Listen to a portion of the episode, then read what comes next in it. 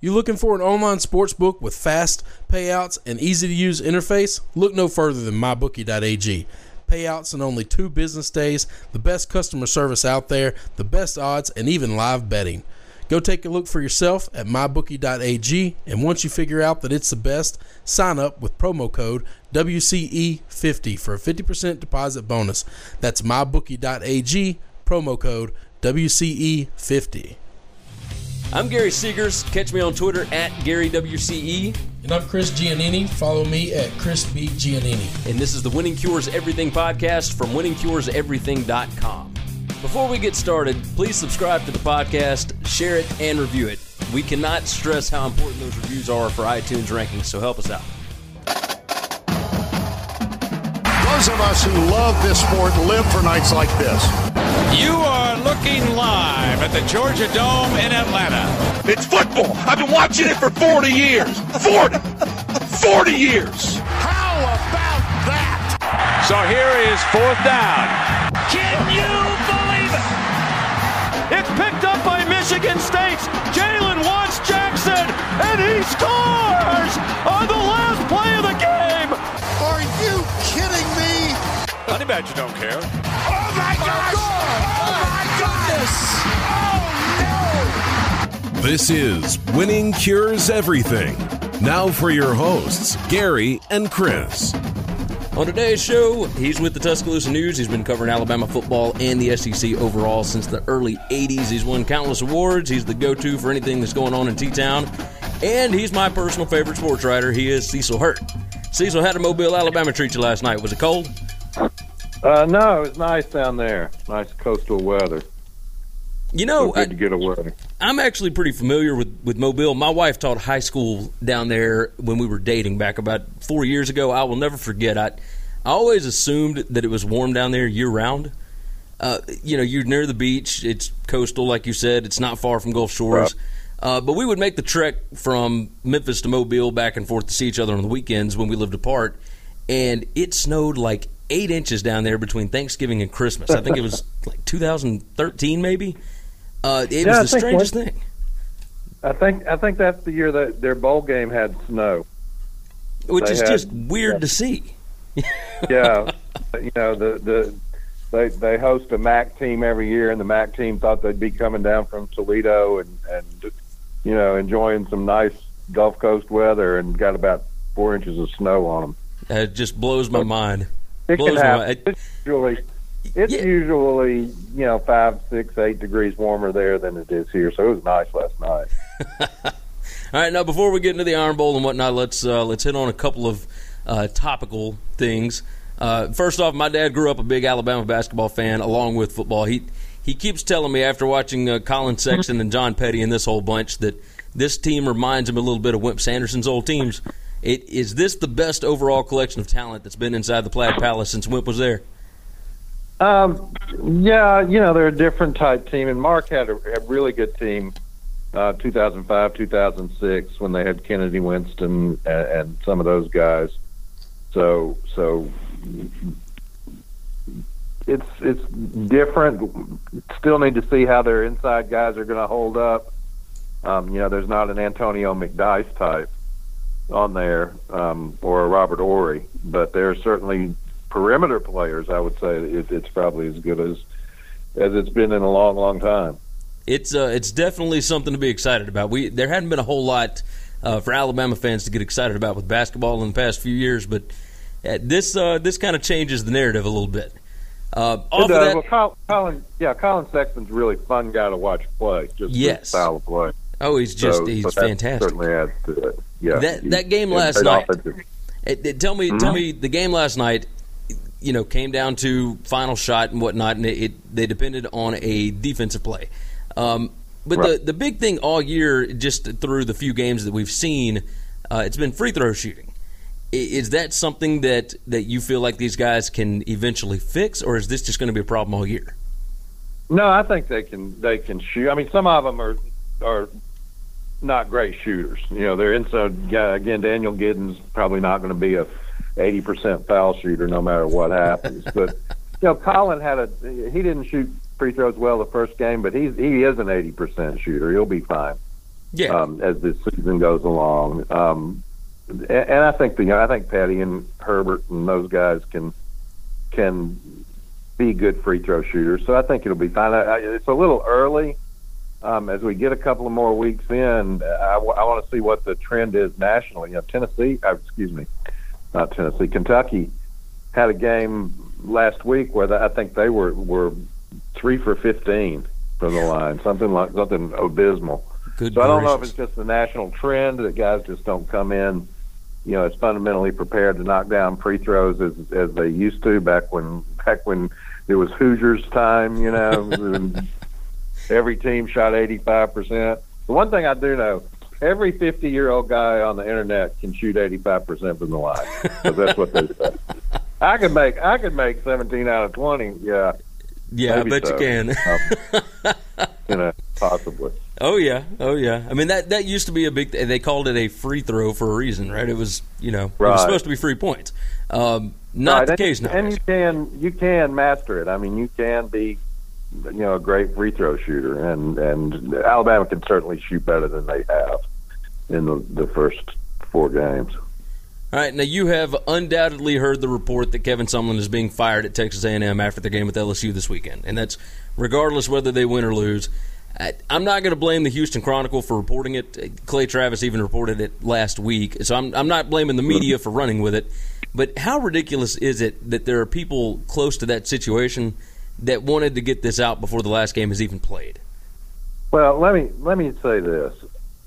Um, in some situations that happens. In some situations, you you have a more clearly defined institutional power structure where where only a president and an athletic director are involved in hiring and firing, and if they don't tell somebody, then it doesn't leak out like that. And if I'm a candidate for the job, and that's the way that, that things are handled, and this was true in Texas's search when Charlie Strong was hired and Nick Saban was mentioned, you know, I don't think he ever really considered it very strongly, but um, you know, names get mentioned. That's an agent's job is to get the the names mentioned. But a really top-notch head coach is gonna is gonna look twice at an institution where you've got 25 cooks stirring the broth. You know, where everybody's got a voice and they you've got trustees or you've got boosters or you've got whoever saying who's going to get fired. Um, and the very best coaches don't really want to walk into that situation. They want they want stable administration. Uh, they want hands off from from a lot of um, people who would like to be powerful people. So I don't know that it, it you know Texas A&M's got a bunch of money and can hire a guy, but um, it does not make your job any more attractive. Well, that that kind of gets to my next question. Are, are Texas A&M and Texas somewhat in the same boat? You know, where the the boosters and the BOT members really can't get out of their own way to let a coach build a successful program.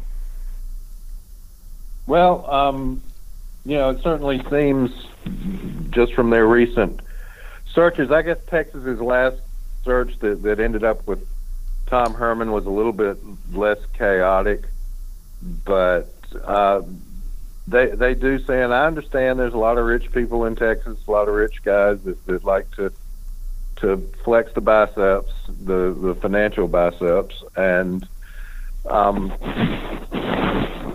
still, it's it's yeah. I think there's there's similar situations in some ways. Uh, they, they seem to be joined at the hip anyway. They they may not like each other, but they uh, they're almost mirror yeah, won't images. play, won't play, but I think they really you know affect each other and sing about each other in their fight songs and and all that. And why not why not just go ahead and play, guys? Just line up and play. Like give us give us a reason to talk about it. That that'd make a whole lot more sense to me. Yeah. All right, so uh, let's get to the reason I brought you in. It's Iron Bowl week, Saturday afternoon, two thirty, CBS, down on the plains. Game day is going to be there. Uh, have they hit you up about being the uh, celebrity guest picker? No, they hadn't. I don't know who they'll bring in at, at Auburn, but they'll have somebody good. I, I would imagine. I mean, it's always Barkley or or Bo Jackson, right? Yeah, Jason Dufner. He might be a possibility. Yeah, that's possible. Um, so number one Alabama, number six Auburn, a chance to play in the uh, the new Mercedes-Benz Stadium against Georgia for the SEC championship is on the line. Does it feel like 2013, or or do you feel like there are way more people on the Auburn bandwagon this go round? Um, I, I think yeah, going into the game, I think there are more people who are predicting Auburn, and Auburn has a good team. You know, I'm not. There's certainly nothing wrong with with that being your prediction.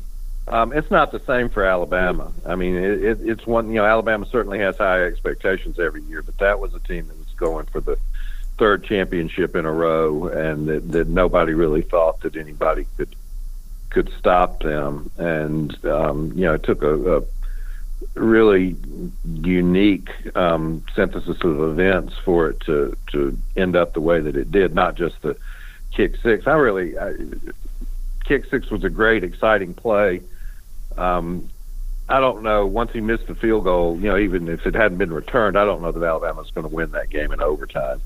Uh, just the way that it was that it was um, unfolding. I think Auburn would have had most of the momentum and by far the better kicker oh, going yeah. into overtime. So so who knows how it would have turned out, but uh, there were just so many plays before that that that you know had to turn out one particular way. Six or seven plays that that had they gone the other way, Alabama would have would have won the game, but they didn't. So um, anyway, back to the to the point, I, I think that people didn't expect it in 2013. You know, this year if, if Auburn wins, um, it would be an upset. They're a four and a half point underdog, but it wouldn't be a shock. Nobody's shocked. You know, game's less than a touchdown, and the underdog wins. That's not a that's not a stunning upset by any means. It's especially if they're at play. home. Yeah, yeah, they're they're at home. They played well against Georgia. You know, they had they 2013 they had beaten Georgia on a miracle too. Oh, and yeah. you know, a lot of people were just like, "Oh, that can't happen two weeks in a row or two games in a row," and it did. So, so um, you know, it's so it's different circumstances this year. All right, now one of the biggest storylines this week really has nothing to do with the game. At, well, all right, I take that back. It's got a little bit to do with the game. Uh, rumors are out there that Gus Malzahn may elect to leave Auburn and take the not yet open Arkansas job if he were to lose the Iron Bowl this weekend. I don't know what right. to believe and what not to here. I've, I've heard that you know uh, people in power positions in Arkansas don't like Malzahn. I've heard that they fired Jeff Long to enable Malzahn to come in. Uh, what what do you make of all this? Well, obviously, uh, Jeff Long was fired for some reason, and I don't, you know, the, there wasn't a perception out there that he was a incapable administrator. You know, he was fairly well regarded as an athletic director to to the extent that I'm aware. So, so it certainly from the outside looks like there was a power struggle within their board. That that there were people who wanted to to fire Bielema, people who didn't, people who have a candidate, people who don't, and uh, at least to the extent of being able to get rid of the athletic director, you know, a certain faction won. I, I can't imagine that that they got rid of the athletic director with the plan to keep the head coach. So um, I would be surprised. First of all, I'd be surprised if, if um, Missouri didn't beat Arkansas on Saturday, and um, or do they play Friday? I can't remember which day, but whenever they play, I like Missouri. So with that, you know, with that situation, it's going to be tough for for Bret to stay. It'll be expensive to get rid of him, but they have they have people with with money involved in their program, like all the, the Power Five schools do. So then, if they make a change, I'm sure that Gus has a faction. You know, that's that's home for Gus, that Northwest Arkansas area. Um, he's always sort of, you know, been mentioned up there ever since since he was Houston's offensive coordinator, or or at least he had the title. uh, I don't know that Houston ever let him call a play, but um, yeah, there's certain people who like him, and there. I, I will say this: if, if you if you look at what he's accomplished at Auburn I don't know if you could replicate that at, at Arkansas, but I'll guarantee you, you know, Auburn people run hot and cold with Gus. But you know, I guarantee you, if you could get them to a to a over a six year span, if you could get Arkansas to a to a national championship game and have them competing for the West, uh, two or three times, then they'd be thrilled with that. Oh, so, absolutely. So might be a might be a little better fit, you know, in terms of of acceptance. And you would be out of you would be out of the state where Nick Saban works. You know, It- that's the that's the biggest- You'd be in the you'd still be in the division, but you wouldn't you wouldn't have the everyday comparisons and the everyday competition. All right, now let's uh, let's talk about the game a little bit. A couple weeks ago, Mississippi State almost religiously put eight guys in the box. It seemed every play. They left a spy on Jalen Hurts. They made him throw the football to beat them in Starkville a few weeks ago. Do you think the Alabama passing game is efficient enough at this point in the season uh, to be able to beat Auburn if the same situation unfolds? Yeah, they they can. You know, it's just a matter of winning some one on ones, and and Jalen delivering the ball, which he was able to do in the fourth quarter against Mississippi State. Um, so so they understand that's the way everybody plays them because you can't just concede the run. Right. Um, so they just have to, you know, I think Josh Jacobs coming back and being more healthy. Um, you know, I think he can exploit some things underneath in, in that kind of against that kind of defense. Uh, the receivers are really good. I don't know that they're they're ultra physical. You know, they aren't the six five guys that you throw up the 50-50 ball every time, but they can get open. If Ridley gets open, then he can score. If Ruggs gets open, then he can score. So you know, it's just a matter of hitting enough of those big plays. All right, so there there have been countless injuries over the years at Alabama. We can, you know, we'll name all of them. Uh, does it seem to you that there have been more than usual this season, or is it just the fact that it's it's really been in one key position group that's made everybody talk about it so much Yeah. nationally? I, think it's more that it's affected the linebacking corps the way that it has than it is just oh there's there's injuries. Uh, as you say there have been there have been injuries in, in a lot of years. There was you know last year you know Eddie Jackson was was injured and it made a big difference to not have Eddie Jackson by the time the Clemson game rolled around. People people get banged up. Tennessee's banged up. Florida's banged up. Auburn's got some injuries. Um, but to to have as many linebackers as Alabama's had uh, and experience really all their experience in linebacker um, to be banged up. I think that's what has people paying attention to it. All right, now to close us out because we're, we're not going to do a long one today. Tell me about Nick Saban. It, he seems to be at a really good place in life. He, he's laughing more. Seems to really be enjoying the season. Uh, were you at the press conference where he kind of went off about the kids buying jeans with holes in them? Yeah, um, he's he's been more relaxed this year. I, I think partly, you know, I think that's some of that's personal, you know, with his family and so forth. I think they're happy in Tuscaloosa, and I think some of it is I think he likes this team. You know, some some years you can have a very good, very talented, very successful team that you don't like very much because they're not playing to their potential. This year, I think he, he feels like the the players are giving him an honest effort. Um, they're, they're you know good group. They they play hard. Um, not perfect. You know, players aren't going to be perfect. He, he got mad at you know the Mercer game when when people make mistakes. so he got he, you know he'll he'll um, you know people don't feel the punt correctly or get a get a penalty and and he'll go off. But I think he genuinely likes this team. So I think I think what happens is he, he doesn't come off the practice field mad very often, and so that sort of saves the guys in the press room after practice. That's Um. So you can still you can still flip the switch, but Yeah. but I think he likes this team. I, I think that's really you know aside from his personal life where, where I think he is happy. Um, I I think he likes this. I think he likes this football team. now this this change in demeanor, it does it affect the football team possibly going into the Auburn game and it, it basically from here on out it is win or go home. So, it, I mean, is is that change in demeanor affecting the team? You know, for, for when they're ready to play for all the marbles. I don't, I don't think it does because if you're if you're a senior, you know that's been your whole career. I mean, you've been in the playoff, college football playoff, every year of your career. you know, so so um, That's a pretty remarkable stat, isn't it? it is it is. But you you get used to games like that. You've been in an SEC championship game every year. You've been in a playoff game every year. You've been in the last two national championship games. So you understand if you're a player what win or go home pressure is all about. And they've been in more games like that than any other team in college football over the last four years. So, so they'll handle it fine. I mean, they, again, that doesn't mean that that Auburn won't be sky high and play great and have a chance to win, but I don't think it'll be because Alabama didn't know how to handle the situation. He is Cecil Hurt from the Tuscaloosa News. You can read his stuff at tidesports.com. Follow him on Twitter at Cecil Hurt.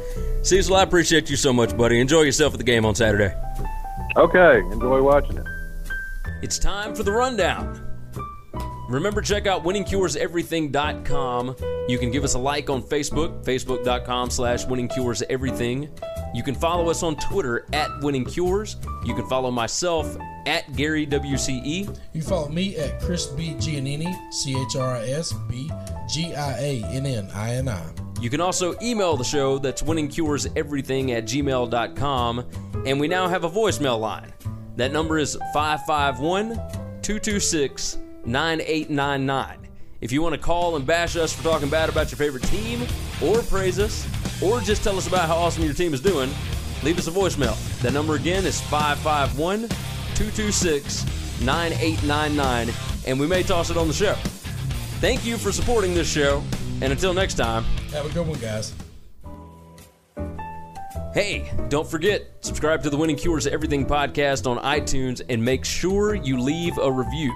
For every 25 written five star reviews we get on iTunes, we are donating to St. Jude's Children's Hospital and Le Bonheur Children's Hospital in Memphis, Tennessee. So, subscribe and review on iTunes, SoundCloud, Google Play, and all your favorite podcast apps. Remember the Winning Cures Everything podcast.